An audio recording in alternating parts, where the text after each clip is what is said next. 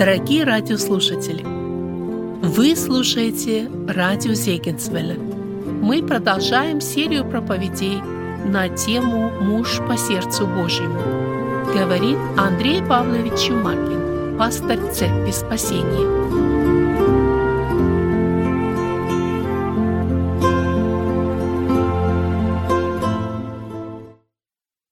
Откройте, пожалуйста, 19 главу второй книги «Царств».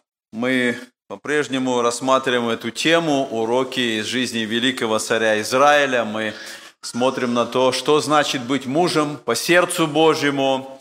И кроме этого, когда мы смотрим вот историю Давида, мы понимаем, что Давид – это образ Иисуса Христа. И те войны, которые вел Давид, это образ духовных войн, которыми в которых мы участвуем, и те победы, которые совершал Давид, это, это образ духовных побед, которые в жизни нашей. И поэтому мы смотрим с вами на э, то, что происходило с Давидом, и мы переносим это на нашу жизнь. Мы смотрим, э, как эти уроки нам использовать в жизни. И вот тема 19 главы, ее можно назвать «Как встречать царя». Мы знаем, что однажды, очень скоро, наступит момент, когда Господь придет на эту землю. Мы все это понимаем, мы, мы верим в это, и нам очень важно э, приготовиться к этому, и нам важно знать, как нам встретить царя. Он придет как царь, как победитель, как Господь наш. Нам нужно быть готовыми, чтобы встретить его. Как правильно подготовиться? Как правильно встретить царя грядущего? Мы смотрим вот с вами в эту 19 главу, и мы можем в этой главе найти важные уроки, как встретить грядущего царя. Как нам важно, как нам приготовиться к этому.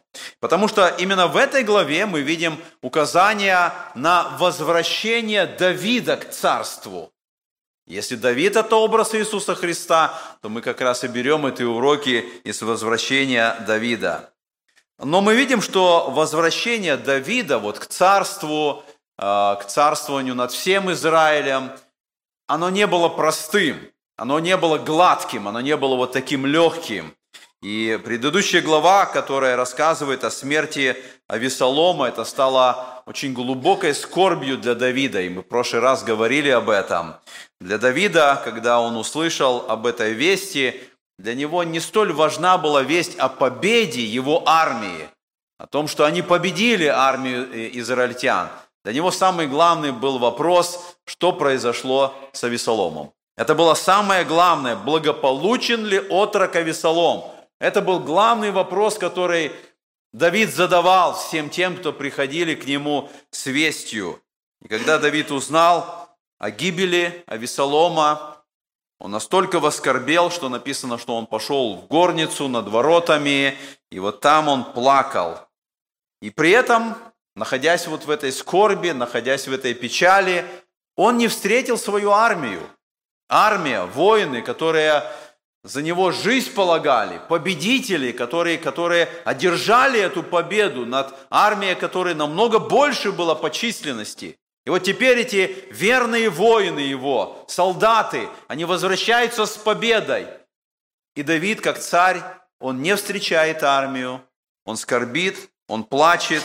И вот 19 глава как раз и показывает, как по-разному мы можем реагировать на одно и то же событие. Начало этой главы, вот первые восемь стихов, они показывают, как важно нам иметь правильное, правильный взгляд, правильную перспективу на те события, которые происходят вокруг нас. Нам всегда нужно иметь верный взгляд на события, которые происходят вокруг нас.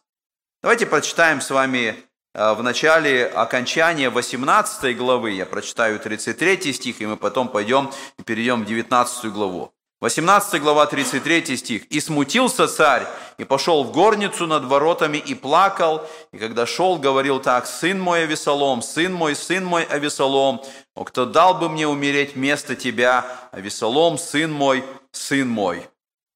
Давид понимал проблему, он понимал, что причина смерти вот этого духовного состояния Весолома была в нем. Но я хочу здесь сделать важное замечание. Я говорил об этом в прошлый раз, Почему была такая скорбь Давида, почему был такой плач, как он понимал свою проблему, свою вину. Но вот при всем этом я хотел бы сделать а, одно важное замечание в этом.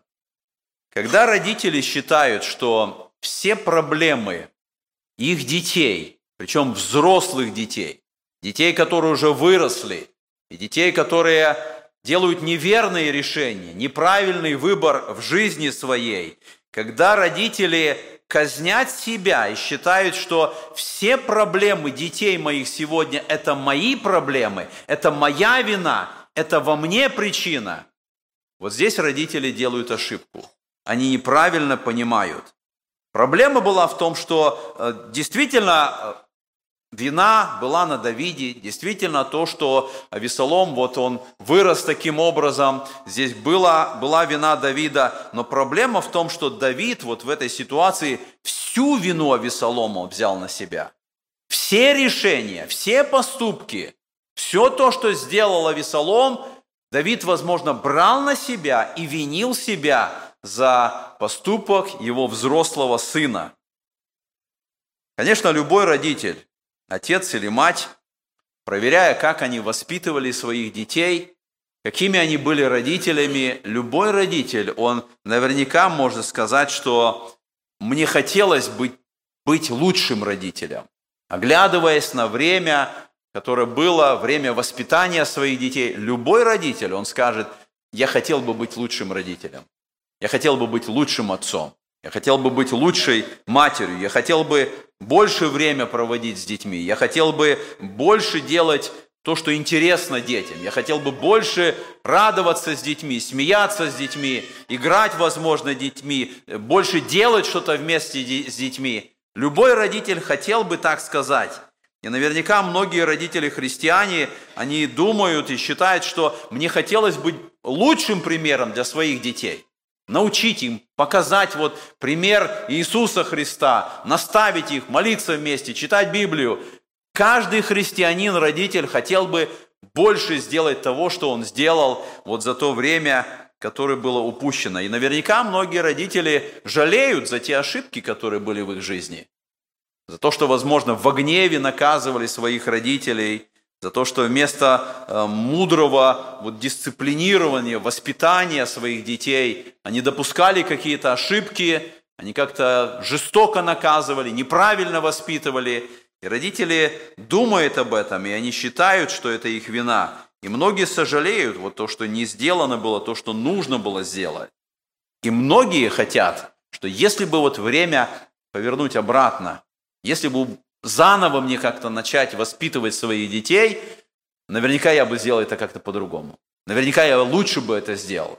Я бы как-то по-другому бы воспитывал. Но проблема в том, что мы не можем повернуть время назад. Мы не можем возвратить то, что уже было упущено, то, что уже было сделано неправильно. Единственное, что возможно, может быть, сегодня, это поговорить со своими уже взрослыми детьми.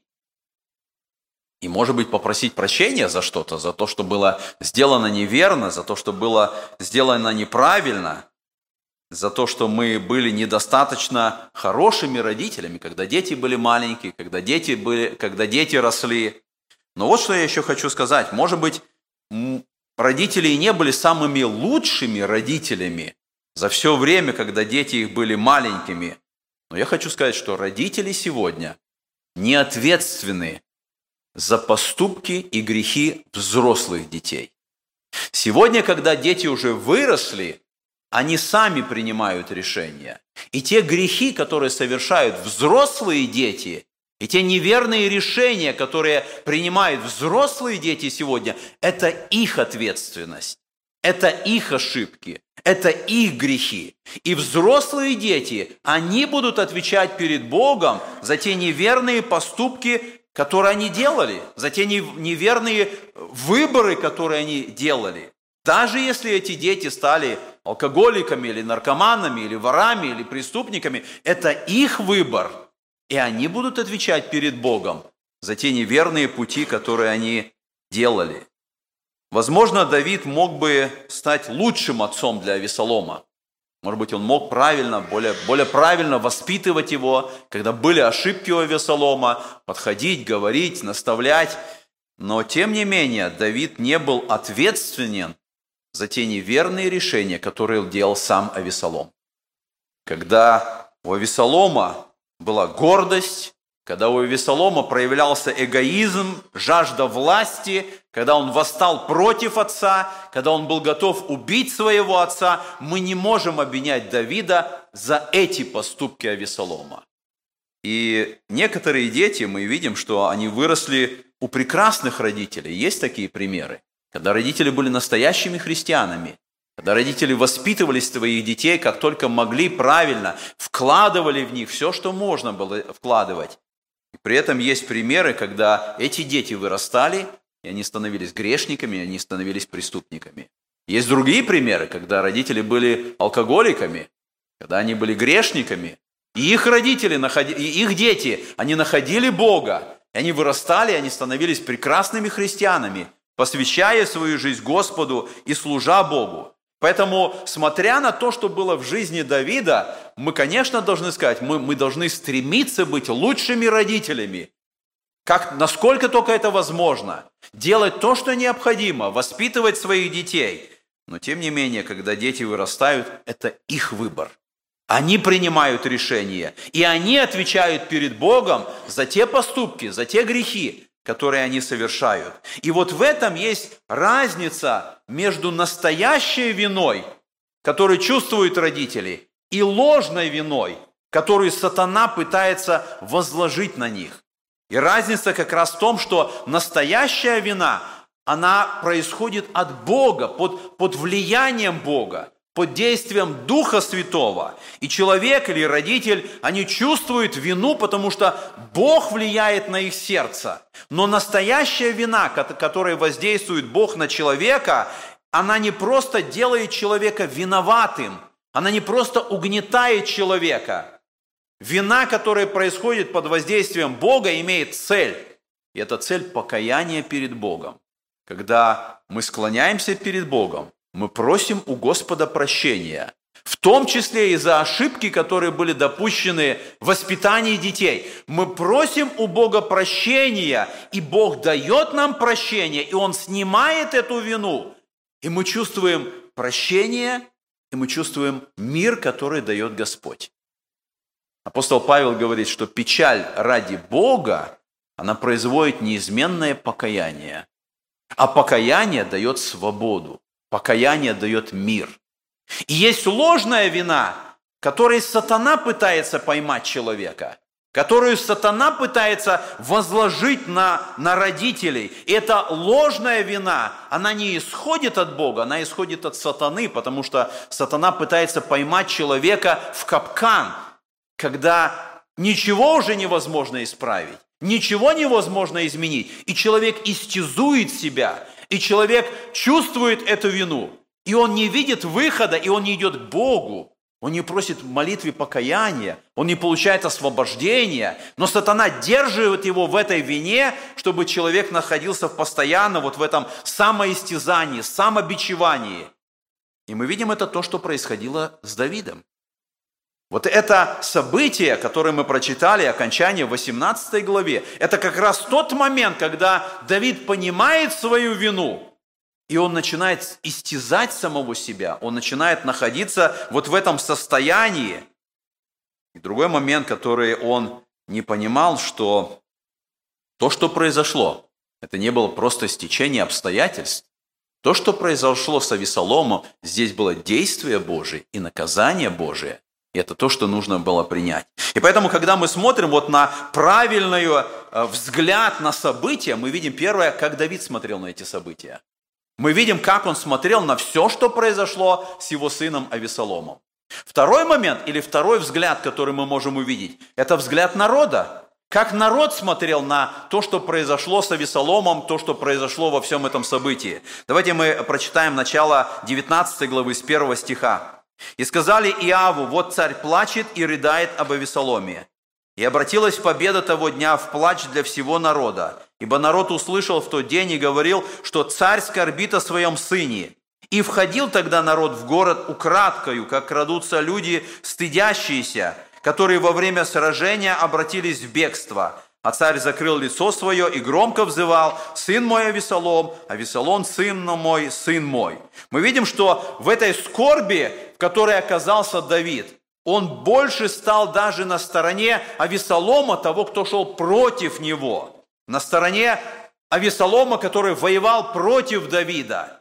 И, конечно, мы понимаем, что Давид любил Авесолома, и нет ничего неправильного в том, что он плакал или скорбел, но проблема в том, что Давид больше любил того, кто предал его, и нисколько не проявил любви или внимания своей армии, которая сражалась за него, которая воевала на его стороне. И мы смотрим, что иногда вот в таких ситуациях люди становятся на сторону того, кто действительно виноват – это в семье может произойти, это может в церкви произойти. Действительно, тот, кто виноват, это его проблема, он создал какую-то ситуацию.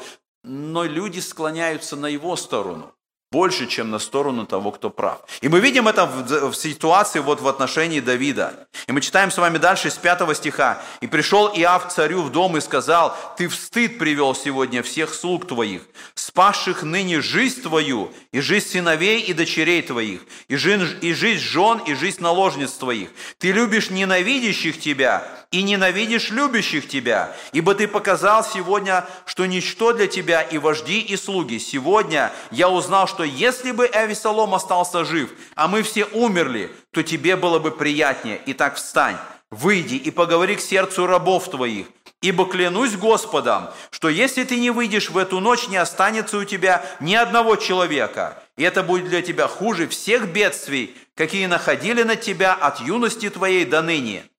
И встал царь и сел у ворот. А всему народу возвестили, что царь сидит у ворот. И пришел весь народ пред лицо царя. Израильтяне же разбежались по своим шатрам. Мы видим в этой ситуации, когда Давид находится вот в этом неверном положении, Иаву нужно было обличить царя. Иаву нужно было встряхнуть царя. Ему нужно было показать верный взгляд, Потому что мы видим состояние народа. Они смотрят на это событие, они не знают, как им реагировать. Они, они украдкой пробираются, они чувствуют себя виновными. Они чувствуют, что что-то неправильно они сделали.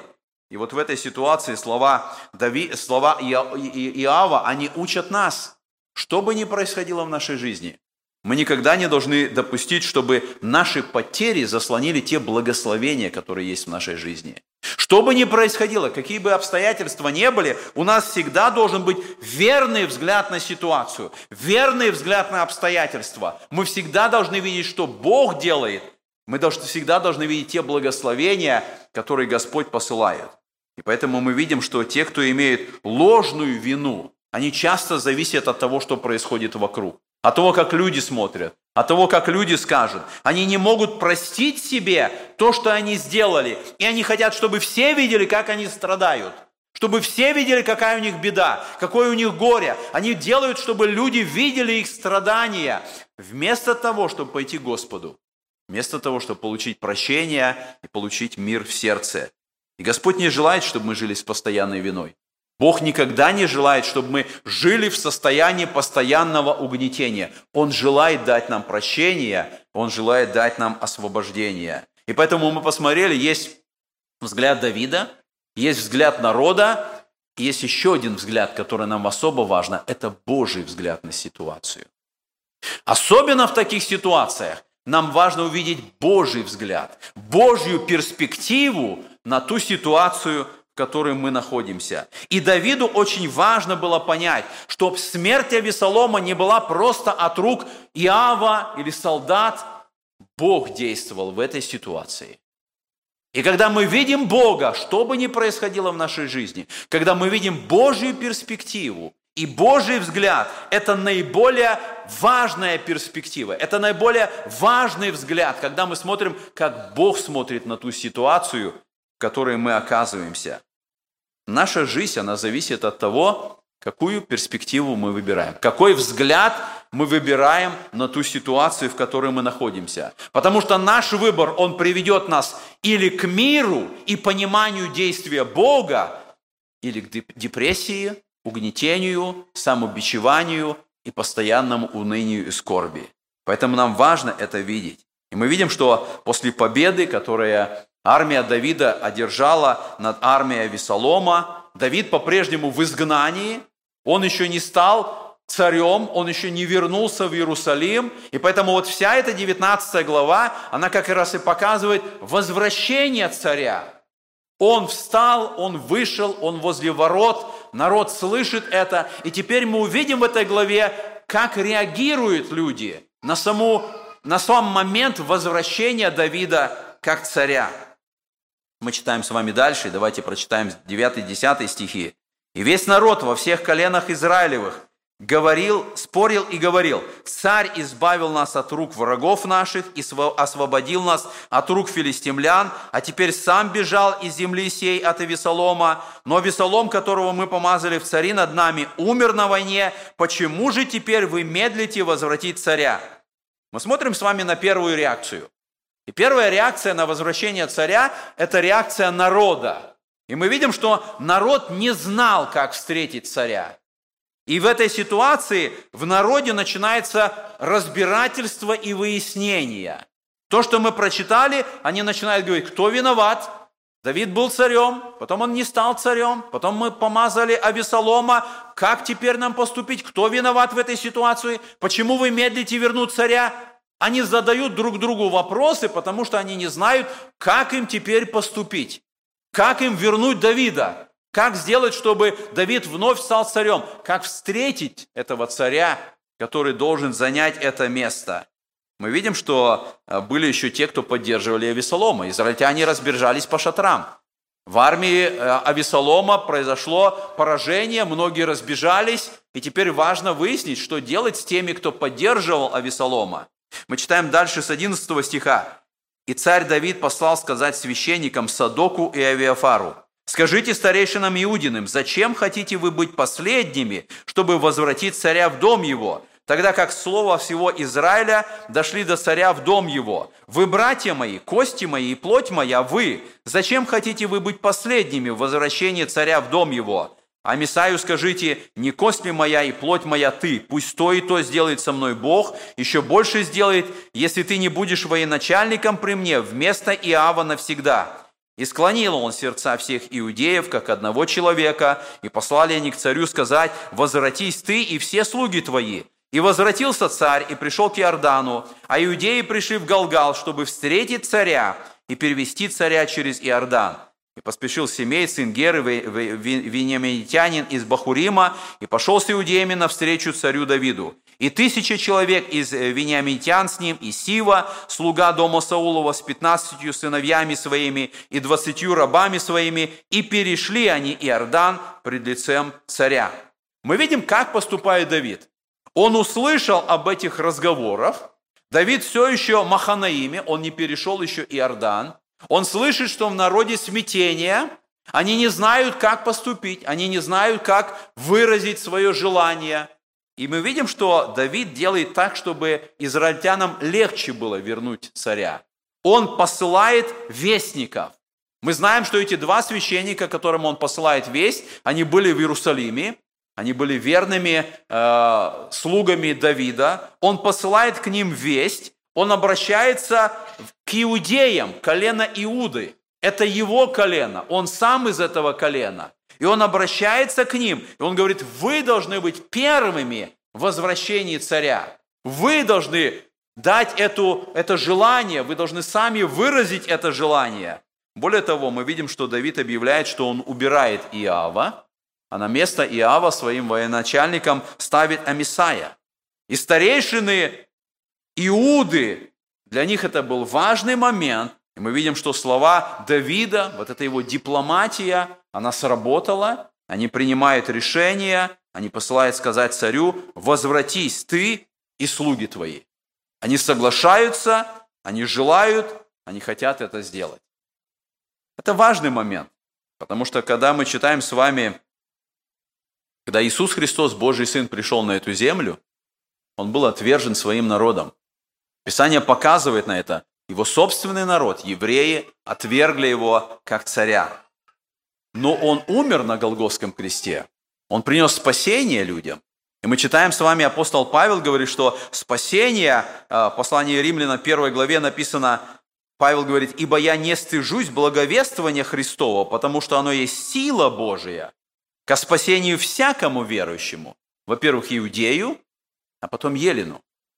Несмотря на то, что Христос, как царь, был отвержен своим народом, Он приносит это спасение.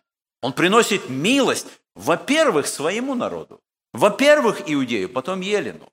Это спасение, это благодать, это милость, которая от царя идет. И Давид является образом этого. Он показывает, он обращается к своему колену. Он приглашает их, он открывает эти двери для того, чтобы они приняли его. Когда мы смотрим с вами на то, что народ, он не знает, как поступить, как принять царя, дальше, в, этой, в продолжении этой главы, мы встречаемся с тремя личностями, которые дают нам пример, как правильно встретить грядущего царя, как нам правильную реакцию проявить, как нам подготовиться к этой встрече с Господом нашим, который как царь однажды придет сюда на землю. И эти три личности – это Семей, это Мимфилосфей и Верзелий. Каждый из них показывает урок встречи царя. Семей показывает покаяние, Мемфивосфей показывает верность, и Верзелий показывает служение царю и его готовность к смерти. Давайте посмотрим вот на каждую из этих личностей в этой главе, чтобы научиться, как правильно нам встретиться с царем. Итак, первое, что мы видим, что Семей встретил царя с покаянием. Я читаю из 15 и 17 стихи. «И возвратился царь, и пришел к Иордану, а иудеи пришли в Галгал, чтобы встретить царя и перевести царя через Иордан. И поспешил Семей, сын Геры, вениаминитянин из Бахурима, и пошел с иудеями навстречу царю Давида». Мы знаем уже с прошлых глав, что Семей был из колена Вениамина. Здесь так написано. Колено Вениамина – это было то колено, откуда, откуда был Саул. И вы помните, что Семей, 16 глава описывает это, он шел, бросал камни на Давида, он злословил Давида, он говорил, называл Давида убийца, беззаконник, он называл Давида кровопийца, и он обвинял его за то, что Давид воцарился вместо Саула. Саул был из его колена. И вот Семей был тем, кто злословил Давида. И мы помним, что воины и военачальники Давида хотели убить Семея. Давид допускает это, говорит, пускай это происходит.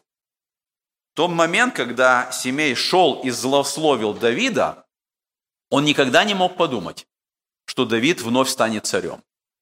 Видя то, что происходит, видя, что Давид убегает, он был уверен, что с Давидом покончено. И поэтому он шел и злословил. Он не думал о последствиях. Он не думал о том, что когда-то все вернется, все поменяется. Но вот теперь, в 19 главе, Семей знает, что Давид вновь будет царем. Давид возвращается на свое царство. Мы помним с вами, что когда-то, через несколько сот лет после этого события, Божий Сын Иисус Христос был распят. И там, когда он был распят на Голговском кресте, римские воины, они насмехались над распятым Иисусом, и они говорили ему, если ты, царь иудейский, сойди с креста. И те римские воины, которые насмехались над ним, которые издевались над ним, которые злословили его, они никогда не могли подумать, что однажды у них будет встреча с Иисусом Христом. Что злословие Христа насмехаясь над Христом, они были на сто процентов уверены, что с ним покончено. Он прибит ко кресту.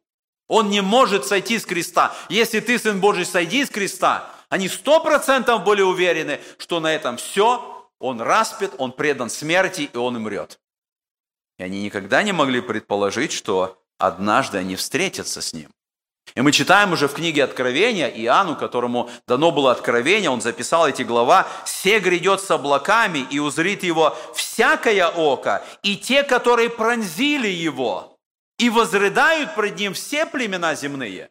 Однажды наступит этот момент, когда со Христом встретятся все люди, все племена земные, в том числе и воины, которые распяли его, которые насмехались над ним, которые злословили его – И вот эта встреча семья с Иисусом Христом, она как бы показывает на тот момент, который в будущем будет у Иисуса Христа, когда Он возвращается, чтобы стать царем со всеми теми, кто злословили, насмехались и продолжают это делать сегодня.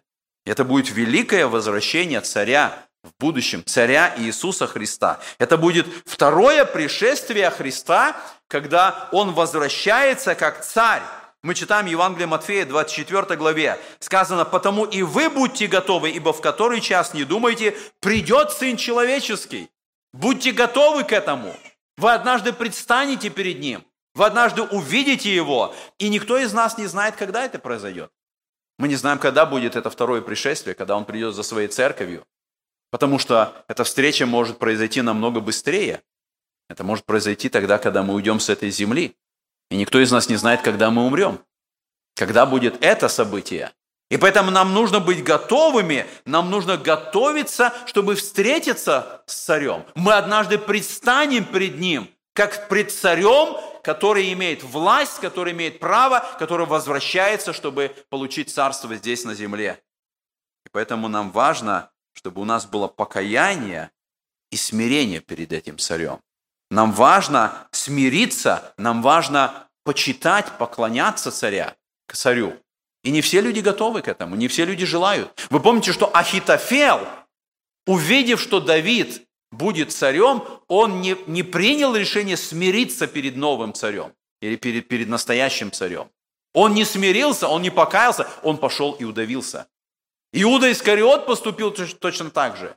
Когда он предал Иисуса Христа, он пошел и удавился. Не все люди готовы смириться перед Царем Господом Христом, раскаяться перед Ним. Мы видим с вами, что смирение перед Царем, оно необходимо. Старейшины Иуды, они смирились. Они пришли к Иордану. Они пришли, это было их смирение, они готовы были принять Иисуса Христа. И поэтому мы знаем, что э, они готовы были принять Давида. И мы знаем, что Иисус Христос придет однажды. Он придет однажды, и нам важно принять верное решение. И мы с вами читаем, что семей он принимает верное решение. Какое его решение, чтобы э, встретиться с царем? Он встретил его с покаянием.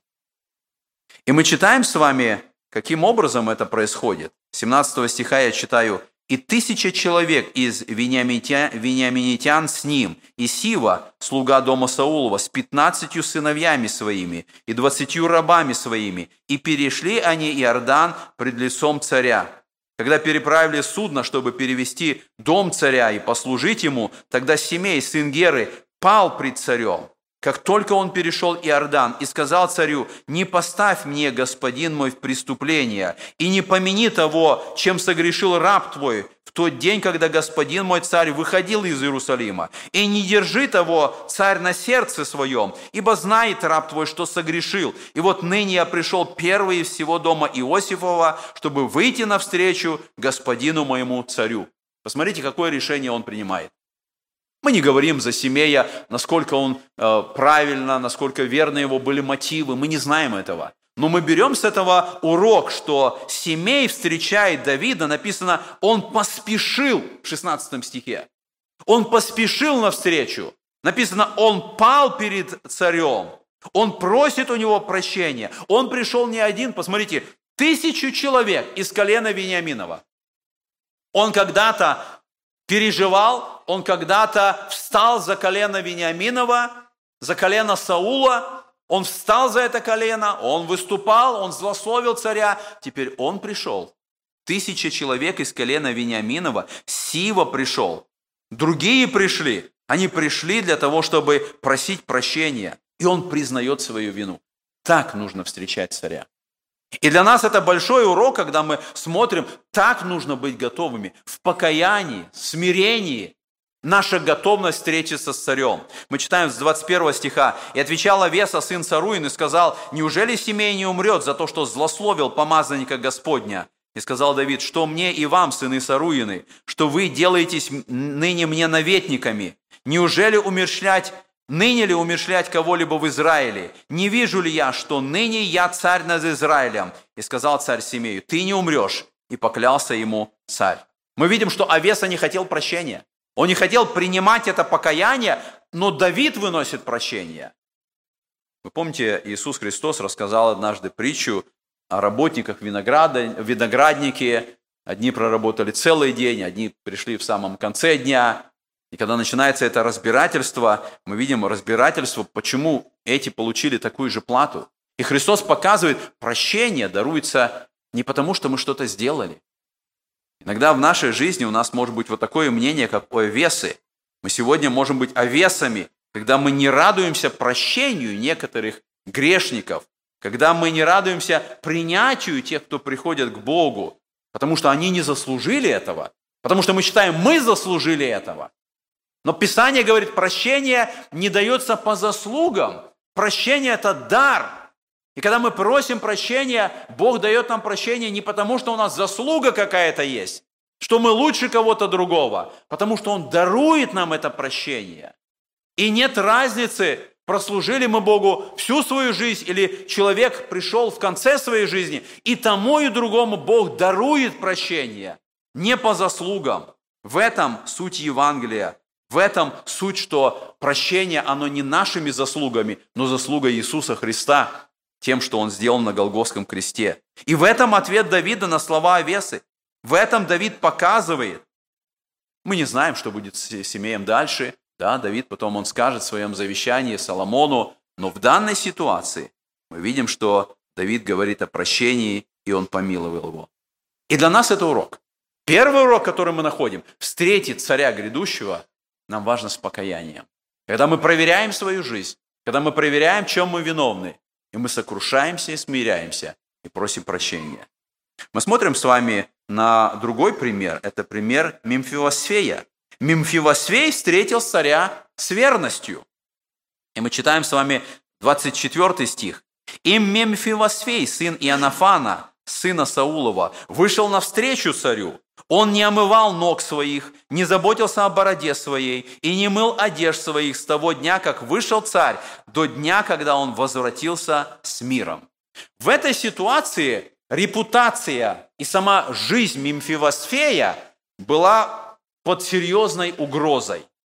Мы помним, что сын Иоаннафана, вот этот вот Мимфивосфей, который, который был хромым, он был помилован, Давид вернул его, вернул ему все имущество, посадил его за стол. Но вот после восстания Авесолома, Сива, раб Мемфивосфея, он понял, что в этой ситуации можно хорошо заработать. И он приходит к Давиду, он говорит о том, что произошло, он говорит, что Мемфивосфей остался там с Авесоломом. Он надеется, что Авесолом вернет ему все имущество Саула, и он остался там как предатель. И вот в этой ситуации мы видим, что Сива желает получить что-то. И в 16 главе мы читаем в 3 стихе, «И сказал царь, где сын господина твоего?» И отвечал Сива царю, вот он остался в Иерусалиме и говорит, теперь-то дом Израилев возвратит мне царство отца моего. Мы смотрим на эти две ситуации, кто был прав, чья история права, как Сива говорит или как Милосвей. Скорее всего, Сива говорит ложь, потому что то, что написано о Мимефилосфее, показывает его верность.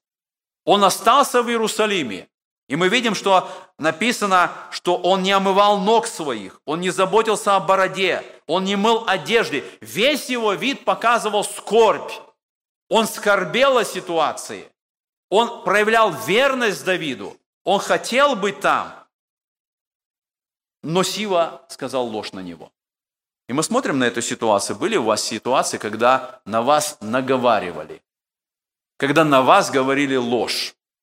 Когда в какой-то ситуации о вас сказали неправду, клевету какую-то, наговорили на вас? Мы видим, что подобное произошло с Мемфилосфеем. Сива наговорил на него, оклеветал его, сказал неправду. И вот теперь происходит эта встреча Давида и Мемфилосфея. И мы читаем с 25 стиха. «Когда вышел он из Иерусалима навстречу царю, царь сказал ему, «Почему ты, Мемфилосфей, не пошел со мною?»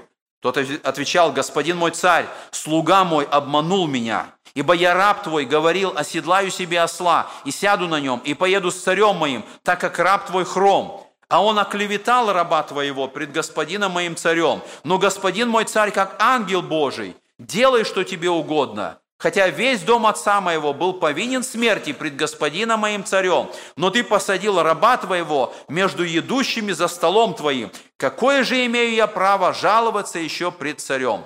Мы видим, что Мемфилосфей остался верным царю. Он встречает Давида с верностью. И хотя ответ Мемфилосфея не до конца понятен, он как-то отвечает, и мы сами не можем понять. Он говорит, я хотел оседлать осла, я думал, сяду на нем, поеду. Мы думаем, почему не оседлал, почему не поехал. Возможно, не смог, не получилось, был хромым в этой ситуации. И мы читаем 29 стих. «И сказал ему царь, к чему ты говоришь все это? Я сказал, чтобы ты и Сива разделили между собою поля.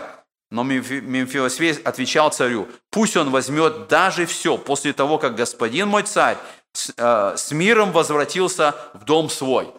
Мы видим, что, возможно, и Давид до конца не понял, кто прав. История Сивы или история Мемфилосфея, кто из них правду сказал. И Давид говорит, половина тому, половина тому. Это было решение Давида. Но вот мы смотрим с вами на состояние Мемфилосфея. Он получил милость. Когда-то Давид вернул его, вернул все его имущество, посадил его за стол. И вот теперь случилась ситуация, когда Мемфилосфей остался в Иерусалиме. Он остался там, где враги. Он остался там, где восстание Авесолома. Он не смог уйти оттуда. Он остался там один. Ощущение, что Бог отвернулся от него после той милости, которая была оказана ему, после того благословения, когда он сидел за столом Давида как сын, он теперь остался там, в Иерусалиме. Нужно сказать, что у каждого христианина может произойти такая ситуация, как у Мемфилосфея. Ситуация, когда нам кажется, что Бог оставил нас и забыл. После благословения, после милости, после спасения, после того, что Бог делал и дал нам, может получиться ситуация, когда нам кажется, что Бог оставил нас, Бог не слышит нас, и мы остались там, в Иерусалиме, среди врагов. Мы понимаем, что причина всегда в том, что Бог испытывает нашу веру. Цель Бога не просто чтобы в нашей жизни не было проблем. Цель Бога, чтобы наша вера была твердой, чтобы мы были зрелыми христианами. И Бог иногда допускает эти трудные моменты. Бог иногда забирает свои руки от нас, чтобы наша вера и упование стали твердыми, и несмотря ни на что, мы по-прежнему доверяли Богу. Когда мы смотрим вот на этот ответ, который дает Мимфиосфей, это урок для нас. Урок, как нам поступать, как нам жить, когда нас оклеветали, когда нас обманули, когда мы оказались в такой ситуации, когда нам кажется, что Бог отвернулся от нас и все против нас, хотя это неправда, хотя это клевета. Ответ Мемфиосфея он показывает. Посмотрите, первое, что мы видим в его ответе, он отстранился от земных благ. Он отвечает Давиду, говорит, пусть его возьмет себе все, мне это не нужно. Это его первый урок, который он нам показывает. Для того, чтобы верно и правильно пройти этот путь, для того, чтобы остаться верным Господу, Мимфилосфей показывает нам отстраниться от всего этого, отказаться от всего этого. Если наше желание, вот эти материальные, земные блага, вот все земное, тогда, когда на нас наговорили, когда нас обманули, когда других обманули, и что-то неверное и неправильно сказали, это всегда будет больно для нас, потому что мы сосредоточены на этой жизни и на том, что мы можем получить от этой жизни. Но Библия говорит, что мы ожидаем неба. Библия говорит, что наши сокровища там на небесах, наше жилище там на небесах. И ответ Мемфилосфея показывает, как верно проходить вот эту ситуацию, если она происходит в нашей жизни. Второе, что мы видим, он не пытается защитить себя. Он не пытается оправдываться. Он сказал, что произошло, он сказал, почему он остался в Иерусалиме. Но тем не менее, мы видим, что он не пытается как-то оправдаться. Писание говорит, что когда нас обижают, мы должны доверить это Богу. Господь говорит, мне отмщение я воздам. И если это неправда, если это клевета, если это то, что мы не делали, не говорили, не поступали, Бог выведет эту правду. Мы доверяем Ему, мы полагаемся на Него, и Бог знает, как поступить в этой ситуации. Бог знает, как вывести эту правду. Мы не знаем, понес ли Сива наказание, если это было неправда, если это клевета была. Понес ли Сива наказание? Давид не вынес это решение, но вы помните, в книге притчи в 11 главе написано, можно поручиться, что порочный не останется ненаказанным. Если Сива обманул, оклеветал, он будет наказанный. Даже несмотря на то, что это не записано. Или здесь, в этой жизни, или перед Богом, он будет наказанный. Написано, что порочный не останется ненаказанным. Поэтому нам важно понимать, что если мы оказались в ситуации Мимфилосфея, Бог заступится в свое время.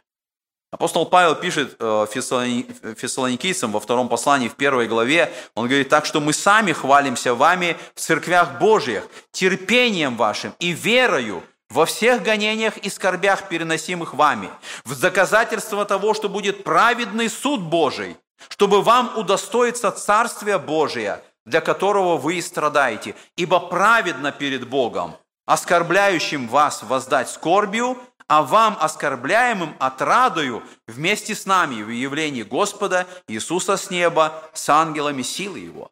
Господь показывает, будет воздаяние, и вам будет благословение.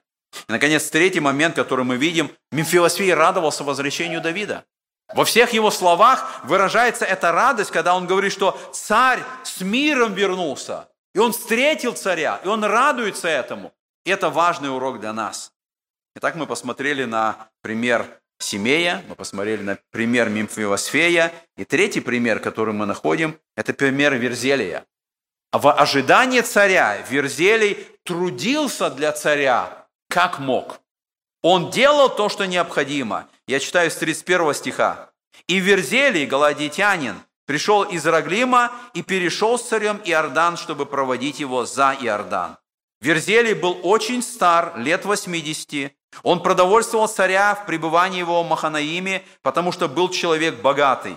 И сказал царь Верзелию, иди со мною, и я буду продовольствовать тебя в Иерусалиме. Но Верзелий отвечал царю, долго ли мне осталось жить, чтобы идти с царем в Иерусалим? Мне теперь 80 лет.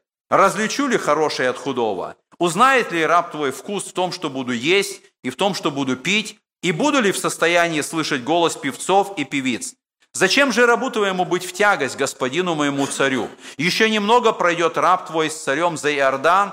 За что же царю награждать меня такой милостью? Позволь рабу твоему возвратиться, чтобы умереть в своем городе, около гроба отца моего и матери моей. Но вот раб твой, сын мой, Камгам, пусть пойдет с господином моим царем, и поступи с ним, как тебе угодно. И сказал царь, пусть идет со мною Камгам, я сделаю для него, что тебе угодно. И все, чего бы ни пожелал ты от меня, я сделаю для тебя. И перешел весь народ Иордан, и царь также, и поцеловал царь Верзелия, и благословил его, и он возвратился в место свое. Третья личность, которая показывает, как правильно встретить царя, это Верзелий. Верзелий – дедушка, которому 80 лет, который заботился о Давиде, когда Давид находился в Маханаиме. В первую очередь это учит нас, что служить Господу активно нужно и до 80 лет, братья и сестры. И 80 лет он понимал свою цель, он понимал свое служение, он занимался этим делом. Верзелий не позволил, чтобы его возраст стал каким-то препятствием, чтобы не послужить Давиду. Он делал все возможное, он делал все необходимое, он трудился для царя, как только мог. И мы видим, что он отказался получить от Давида, когда Давид предложил ему, чтобы теперь я буду заботиться о тебе. Он реально смотрел на свой возраст. Писание говорит, что лет жизни вашей 70 и при большей крепости 80. И поэтому все, что после 70, мы понимаем, это уже экстра тайм. Это уже дополнительное время, которое Господь дает всякому человеку, который живет на земле. Но мы видим, что Давид обещает награду. Давид обещает благословение. Он, он готов дать награду Верзелию. Это урок для нас. Правильно встретить царя мы можем, когда мы верно трудимся для царя здесь на земле. И когда мы верно трудимся и совершаем дело, Господь обещает награду нам. Он говорит, я дам, я благословлю. В этом большое утешение для нас, потому что есть это обещание. Вы помните, во 2 Коринфянам 5 главе сказано, всем нам должно явиться предсудилище Христова, чтобы каждому получить соответственно тому, что он делал, живя в теле, доброе или худое.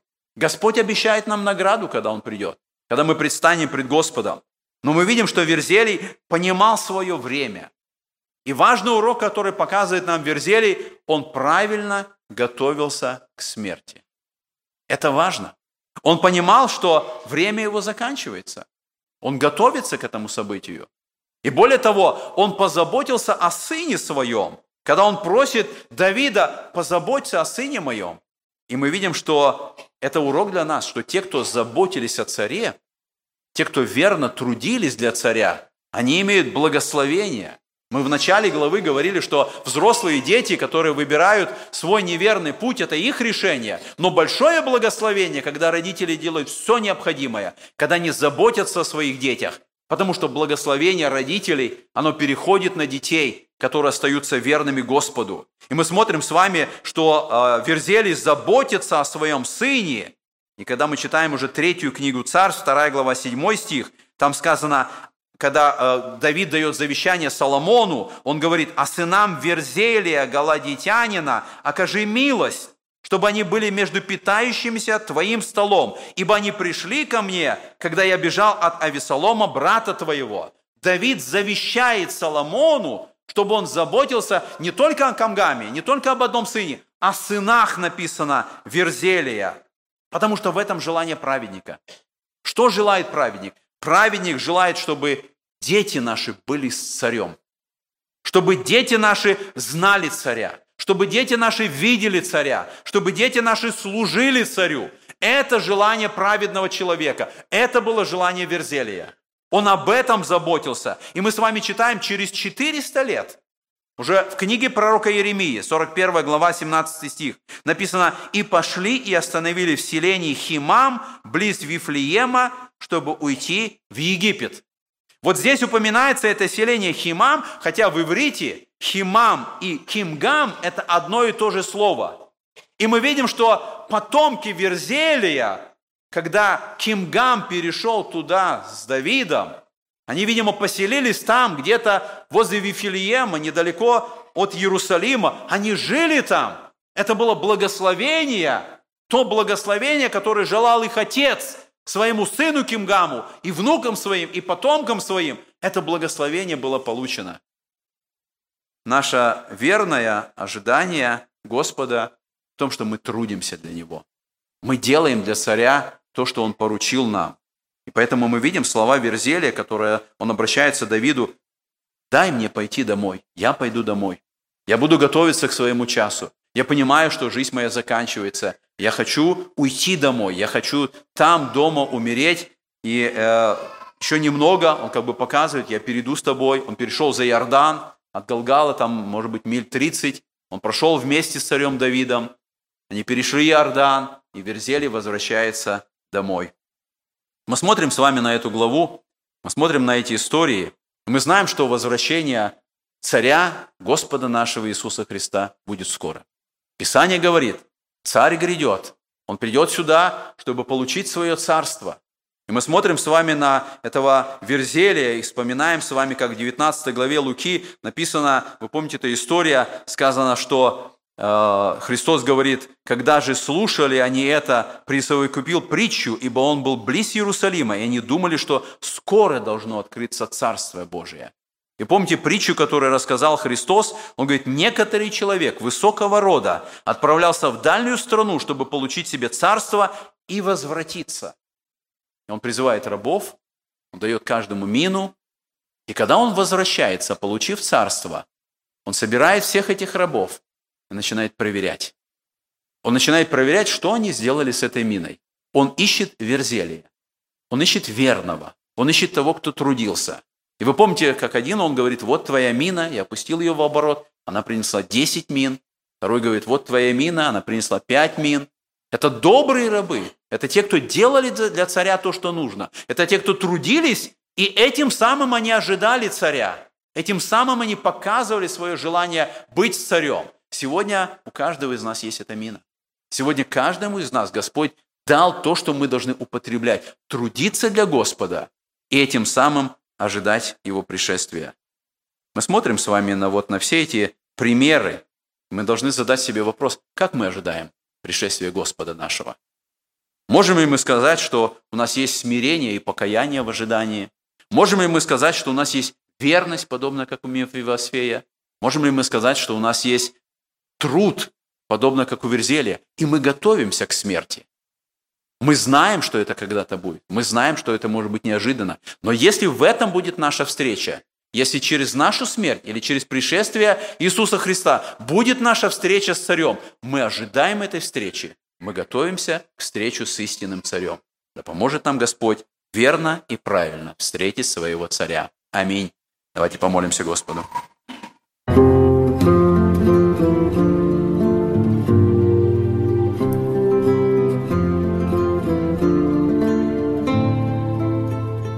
Эту проповедь вы можете найти на сайте salvationbaptistchurch.com.